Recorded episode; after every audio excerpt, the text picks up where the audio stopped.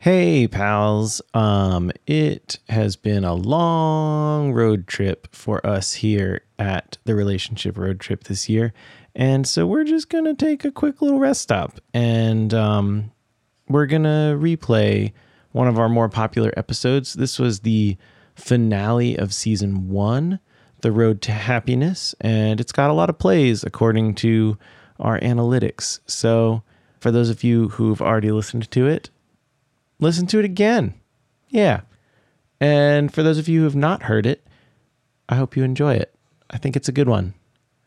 And we'll be back next week, um, wrapping up our current arc and launching into the next one.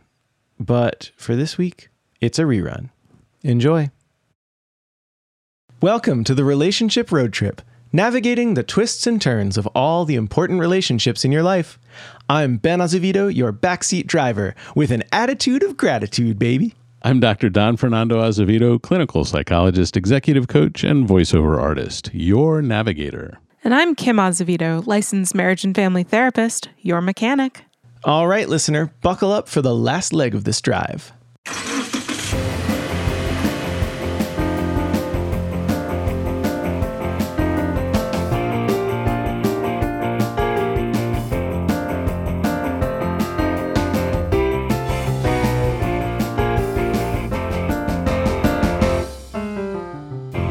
Today's quote is by Fred DeWitt von Amberg. None is more impoverished than the one who has no gratitude. Gratitude is a currency that we can mint for ourselves and spend without fear of bankruptcy. All right, today is our season one finale. We will return next year with a whole new series of discussions about, you guessed it, relationships. Today, we turn our attention to gratitude in honor of Thanksgiving tomorrow, and also gratitude to our listeners for bearing with us for our first year of podcasting. Thanks, y'all.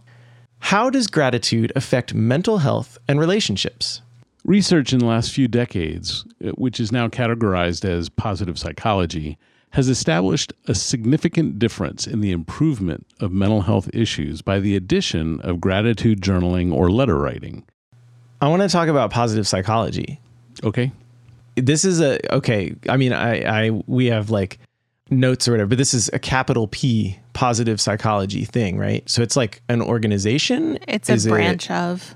It, it's a, yeah, it's more like a thought. So when you talk about psychoanalysis or cognitive behavioral therapy, positive psychology is like those, a designation. Okay, it's like of a, a school of thought. Yes. Mm-hmm. And, okay. And a, cool. and a set of treatment strategies. Gotcha. Mm-hmm. Sweet. So that says that uh, it's good to write letters of gratitude. It's the activity of writing, uh, of actually taking the thoughts that are rolling around in your head and putting them outside of yourself, that seems to have the impact that we're looking for. And gratitude journaling, just writing down during the day, here are things I'm grateful for.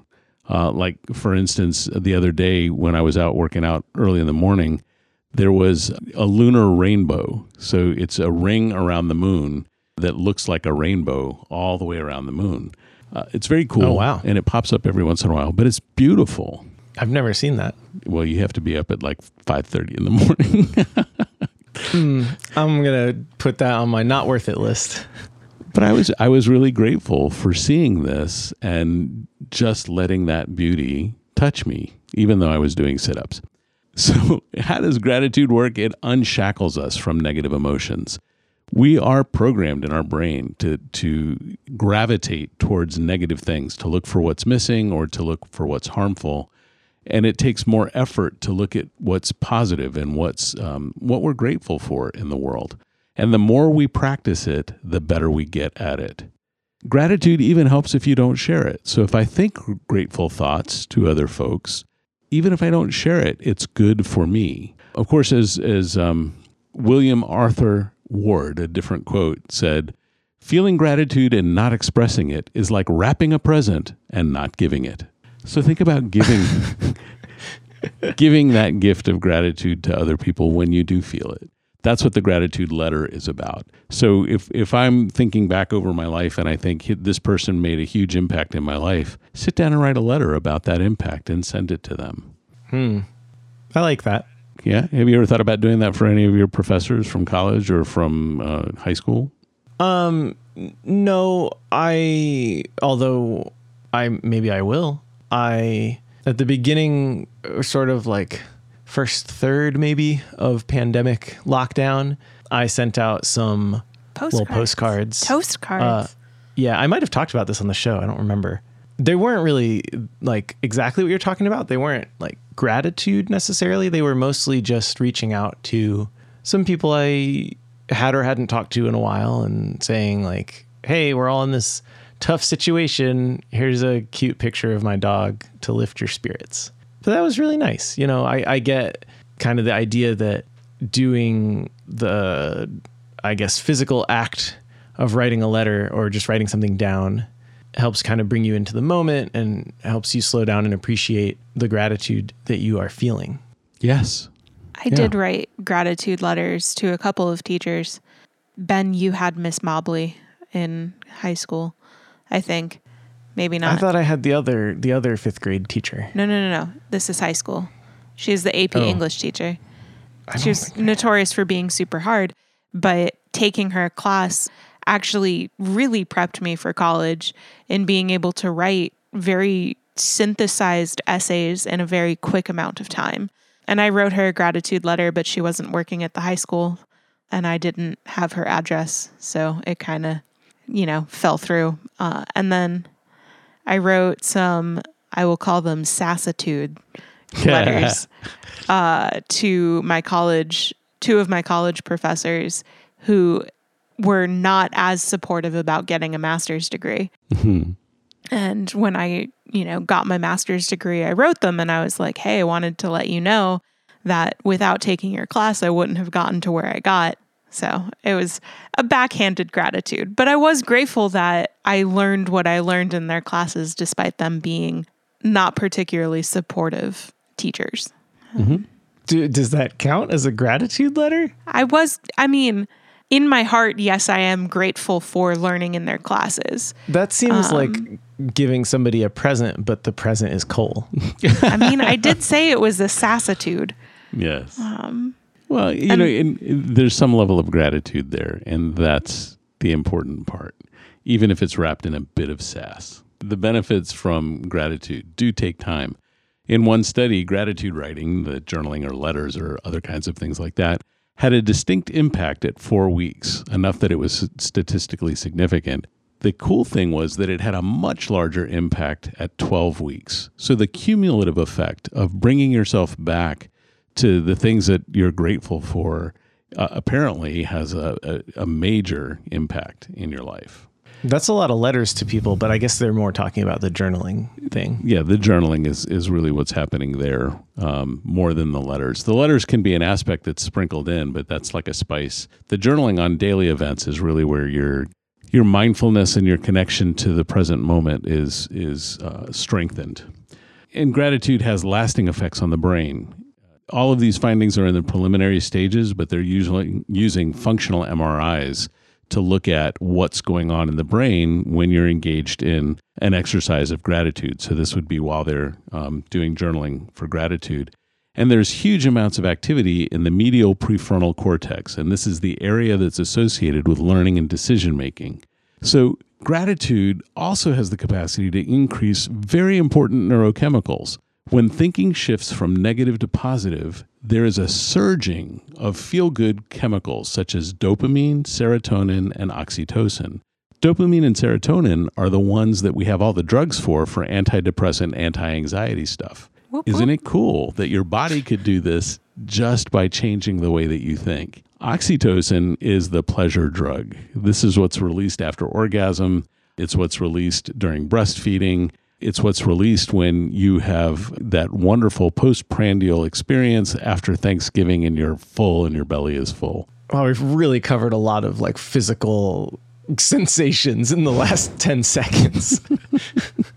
Are you grateful? No, I not do really. want to throw in there that medications and antidepressants and anti-anxiety meds are not bad. Yes, your brain is capable of creating them on their own, and some brains don't do a good job of listening to those chemicals or creating them in enough to make a, a significant contribution to your overall well-being.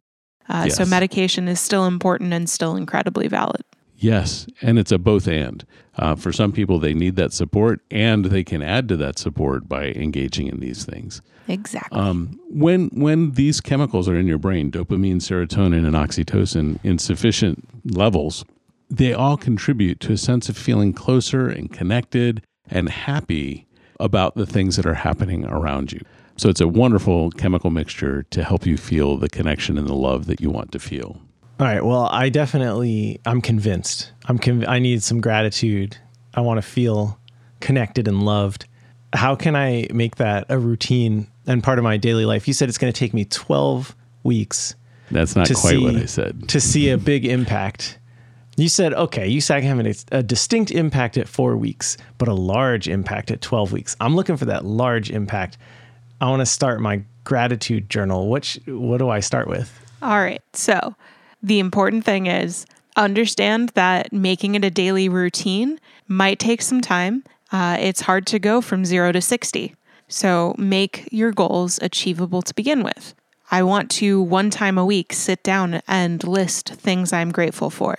Two times a week, three times a week, and eventually it becomes a daily thing. But set yourself up for success. Don't expect daily gratitude right off the bat. Make it easy and approachable for yourself. I tell every single client in my office that if you are going to create a journal, go to the dollar store, get you a really crappy one dollar composition notebook, toss it in the mud a couple of times, and then start writing in it. When you get one of those very fancy, elaborate gratitude or, you know, writing journals, you look at this and you're like, oh man, I need to put important things in here. I need to be prepared and poised, and I need to have the right pen. Like, there's so many expectations that people put on their journals. So let's skip that. Grab a composition notebook. Let's get started. I, well, okay, but sometimes I feel like I want a really nice notebook to write in so that it's like a, like that's part of the enjoyable experience. It's like, I've got my nice pen and my nice notebook and I'm going to like sit in my chair under a lamp and like write my journal. All right, Ben, how many times have you gotten that nice notebook, that nice pen, sat under that lamp and actually written in your journal? Yeah, I did talk a big game about a gratitude journal and I'm a very bad journaler. Yeah. Mm-hmm. This might be the reason. Right. Because we put that expectation in. I got my nice notebooks right here, but I don't journal in them. I use them for other things, Fair. But I don't journal in them. And I tried to journal on my phone using an app. That's hard. Because, well, it's nice because it had a, a little daily prompt and it would ping me at the same time every day. So that helps with the habit forming thing. Yes. You know, if we're going to use technology to addict ourselves to things, maybe we can addict ourselves to productive things. That was kind of my thought. But I didn't find all the prompts inspiring, which, you know, that's neither here nor there. I could have just written something else, but I just, I can't make a habit out of it. I've never been able to do it. I don't think I want it enough, but that's just generally journaling. That's not gratitude journaling. Well, so one, one of the things though, is that if you have other habits that you really don't miss, like weightlifting or other, like walking the dog, you have to look at how much do I really want this and how much do I just feel like I should want this. And that's yeah. a major, major difference. Doctor Winnick from my grad school always said, don't should on yourself. It smells bad. I think that in theory, it would be really cool to have like a daily journal over many years. And I know people who do this. And I think it would be really cool to be able to like flip open an old one and be like, oh, wow, that's what I was thinking about back then. But the reality is it's just not that important to me. Well, and so I have I have journaled on and off for a long time. Um, I found a journal relatively recently from like sixth or seventh grade in the very early two thousands. And at the very bottom of one of the pages, it just said, boys suck. And I was like, man, that's still accurate today. Good job, little Kim. You knew. I stand by it. Okay. Well, I've kind of derailed this by uh, admitting my own journaling flaws, but let's pretend like I do. I'm very committed to my daily gratitude journal. What do we put in this thing? All right. So I am a huge proponent of starting off small. Your gratitude doesn't have to be like this very big, elaborate, someone did this cool thing or this amazing thing happened in my life. It can be, I went for a walk today and there was a really pretty red leaf on the ground and it made me really happy. Or I got in my car and said red leaf was stuck to my windshield and it made me smile. Or the extra crunchy leaf on your walk that makes the appropriate crunch sound when you step on it. I thought you said country leaf. Them country leaves, you know, they hit different. So your gratitude doesn't have to be huge. It can be small things. And I think that actually makes it easier to approach. Also, just list one thing a day to start, you know? Don't put the expectation of having to list out a ton of things you're grateful for every day. List out one thing, and that's your start. When I was in grad school and trying to make this a regular thing, I had a huge strip of paper on my wall. And at the end of every day, I wrote the date and one word of whatever was coming to mind. And that was kind of cool because it wasn't in a list, but my abstract art self loves that. We were talking about apps just a second ago. Another really cool form of gratitude, if you struggle with coming up with words for things and you do much more visual stuff, is taking pictures of things that you're grateful for, taking selfies with friends. Pretty red leaves on the sidewalk. Can you tell that I saw a red leaf today? Because I did, and it was awesome. um, You're feeling very grateful for it. I am. It made my day. It was like that perfect shade of autumn red, and it was slightly glowy because the sun was hitting it, and it just warmed my heart. But taking pictures of it, there is an app called One Second Every Day, uh, and it's actually little video snippets. And just taking a one second video of what's around you or something that made you smile, like the cat chasing its tail. That makes me smile every time. And then at the end of a chunk of time, you can actually smash it into a little video and it shows you one second for a good period of time. So keeping track of these things has long-term effects, as was stated earlier. And also when you're feeling down later in the month, in the year, whatever, go back and reread what's made you happy. Even at night before you go to bed, reading what made you happy if you chose to journal earlier in the day or journaling right before you go to bed helps you create that sense of positivity. Again, it's important to be kind to yourself while you're creating this routine. Don't expect it to be daily right off the bat. Give yourself the grace of you might forget a day. Cool, that's all right. Be grateful that you remembered today.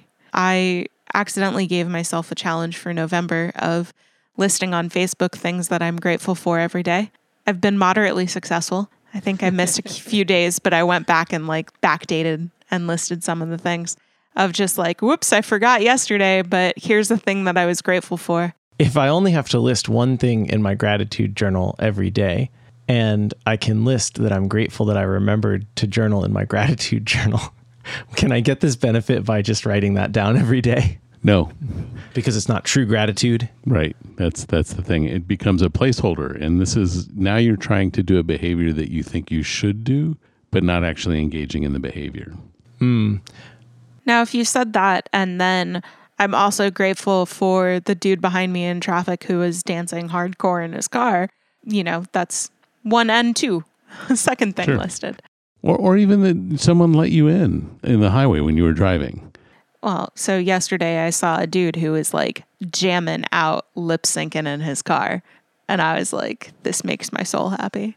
So it's amazing how many things actually do make our souls happy every day, but we don't tend to focus on it. Uh, so this is trying to bring you into the moment. And it's not about ticking off a box. It's about truly trying to get in touch with what you're grateful for. Another really cool idea for trying to maintain this behavior over periods of time, get a wall calendar and put it somewhere, maybe in your bathroom because you brush your teeth every day, I hope. And brush your teeth, and while you're brushing your teeth, think about things that you're grateful for and then write it on the calendar as soon as you're done brushing your teeth. That helps you create that habit because you're doing something that's already an ingrained habit. And then just adding to it. And that starts to create that chain of making sure that you're doing a thing every day. That's a good idea. Should I toss the calendar in the mud first so that it's not too precious? Maybe. That's um, some good techniques for maintaining gratitude. And of course, we talked through why gratitude is important to your own health. What effect does gratitude have on other people around you in your relationships? So research has shown that it has a major positive effect on both business and romantic relationships. So a guy named Losada uh, was looking at what differentiated highly effective teams from low-performing teams. And he looked at the language that they used in their team meetings. What he discovered is that high-performing teams had a ratio of positive comments to negative comments that was at seven to one. So these highly effective teams were much more positive with one another and built off of one another's ideas rather than putting things down or cutting people off. That's kind of amazing. So just through the use of language, they created a much more positive environment, and that made them highly effective. Now, the low-performing teams had a one-to-one ratio, so you were as likely to get a negative comment from your teammates as you were to get a positive one. And those teams were less creative and less productive. Hmm. That's a pretty positive outcome. All you have to do is change your language. Small thing. Interestingly enough, Gottman, who we've talked about a million times on this show, in his research about what differentiates highly functioning couples from low functioning couples is a five to one ratio of positive to negative comments. So in all of these things, if you notice the positive that's happening in the relationship, it tends to reinforce and uplift the relationship, creating a positive upward spiral. This is often true in parenting as well. If you notice what your kid does well and tell them that over and over again, they are much more likely to continue to do those things than just castigating them for what they do poorly, which they will now start to do just to irritate you. Right, Kim? Castigating them. Wow. Oh, you like that word? Yeah, of course. Always. You know, I have a propensity for using large words. The way I've described this particular parenting technique, by the way, is calling the competence in your child, helping your child see that they are competent and they do contribute in your environment will help them continue to contribute and enjoy contributing to the environment of the family. Then there's me, who didn't believe I was competent at all. And yet you still contributed. You would bake with me and cook with me and those kinds of things. Those are the places that you actually felt most confident when you were a teenager. I do like baking and cooking. Mm-hmm. What's really comical is while we've been talking about this, Kelly, a really close friend of mine, sent me a text message that was like, I'm so grateful to have you as a friend. You know, you've been a really positive influence in my life. Da da da. Oh, good job, Kelly. Right? Yeah. Checking, checking it off. Getting it done. Right? Played right into sending, the... Sending those gratitude letters. Yeah. Well, and it made me smile. I hope um, Kelly's a listener and she hears this. I will make sure she listens. I think it's interesting that Gottman found a lower ratio than the Losada high-performing teams. The the five to one instead of seven to one. Right. So Losada's stuff and Gottman's stuff has both been out for a long time, and I've been thinking about that over time. Why would it be different in work instead of in a romantic relationship? And in work, we have fewer points of connection to our coworkers. I was about to say that. And in a, a romantic relationship, we have many points of connection. So it wouldn't take as much to uplift a romantic relationship as it might for a work relationship. That's my theory, at least. I don't have any research behind it. And this is positive comments to negative comments. I mean, I wonder, too, if you're looking exclusively at a collaborative team's meetings, you know, the point of such a meeting would be to presumably refine a project via positive and negative comments, right? And and critique, right? And that is a particular goal and environment that is a workplace, and like a, a romantic relationship is not exactly the same as that. Like, not all of your interactions with your partner are conference meetings. Right. I was about to say a lot of workplaces are probably around critique, what you can do better or what needs to change. And ensuring that you're also listing out things that are going well creates higher employee morale. Whereas, as Ben was saying, with a relationship, you're not like, here's the thing that you are doing wrong. Although I, I will tell you that this morning, so Mama and I like cream farina as a breakfast food in the winter. And although it was not a particularly cold morning this morning, she decided that's what she wanted to make. And it tasted really good. And it was a cool ritual that we've had for years and years and years that starts kind of the fall-winter season. And I was grateful for that and said that to her, hmm. right? And it's just noticing those kinds of things that makes a big difference in a romantic relationship. Yeah. So first step, notice. Second step, journal. Third step, share. Yay! Okay, so this week we talked about gratitude and its positive role in both your own mental health and your relationships. Also, we learned that I'm a bad journaler. If you've made it to this episode, thank you very much for listening and joining us on this journey. This is the last episode of our first season, and we'll be starting up again next year, probably in January. Don't forget, if you have questions, comments, concerns, or feedback, please shoot us an email at questions at a f psych dot com. We'd love to hear from you, and we may make changes to the show based on your feedback. Thanks again for listening, and we will see you next year. Thank you for listening to The Relationship Road Trip. We hope you enjoyed the episode, and we want to know what you think, so write to us at questions at a f psych dot com.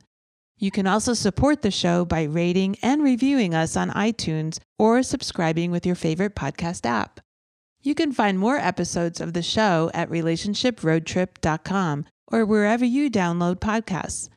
The Relationship Road Trip comes out every Wednesday at seven a.m., so don't forget to tune in next week. The Relationship Road Trip is brought to you by Azevedo Family Psychology, where they are dedicated to helping you create a life worth celebrating. You can learn more about their services at azevedo family psychology dot com. This podcast is produced by Bear Cave Audio. Bear Cave Audio provides a range of audio services, from original composition to podcast recording and editing. To learn more, go to bear cave audio dot com or email ben at bear cave audio dot com. Until we meet again, may the road rise up to meet you. May the wind be always at your back. And may the sun shine warm upon your face.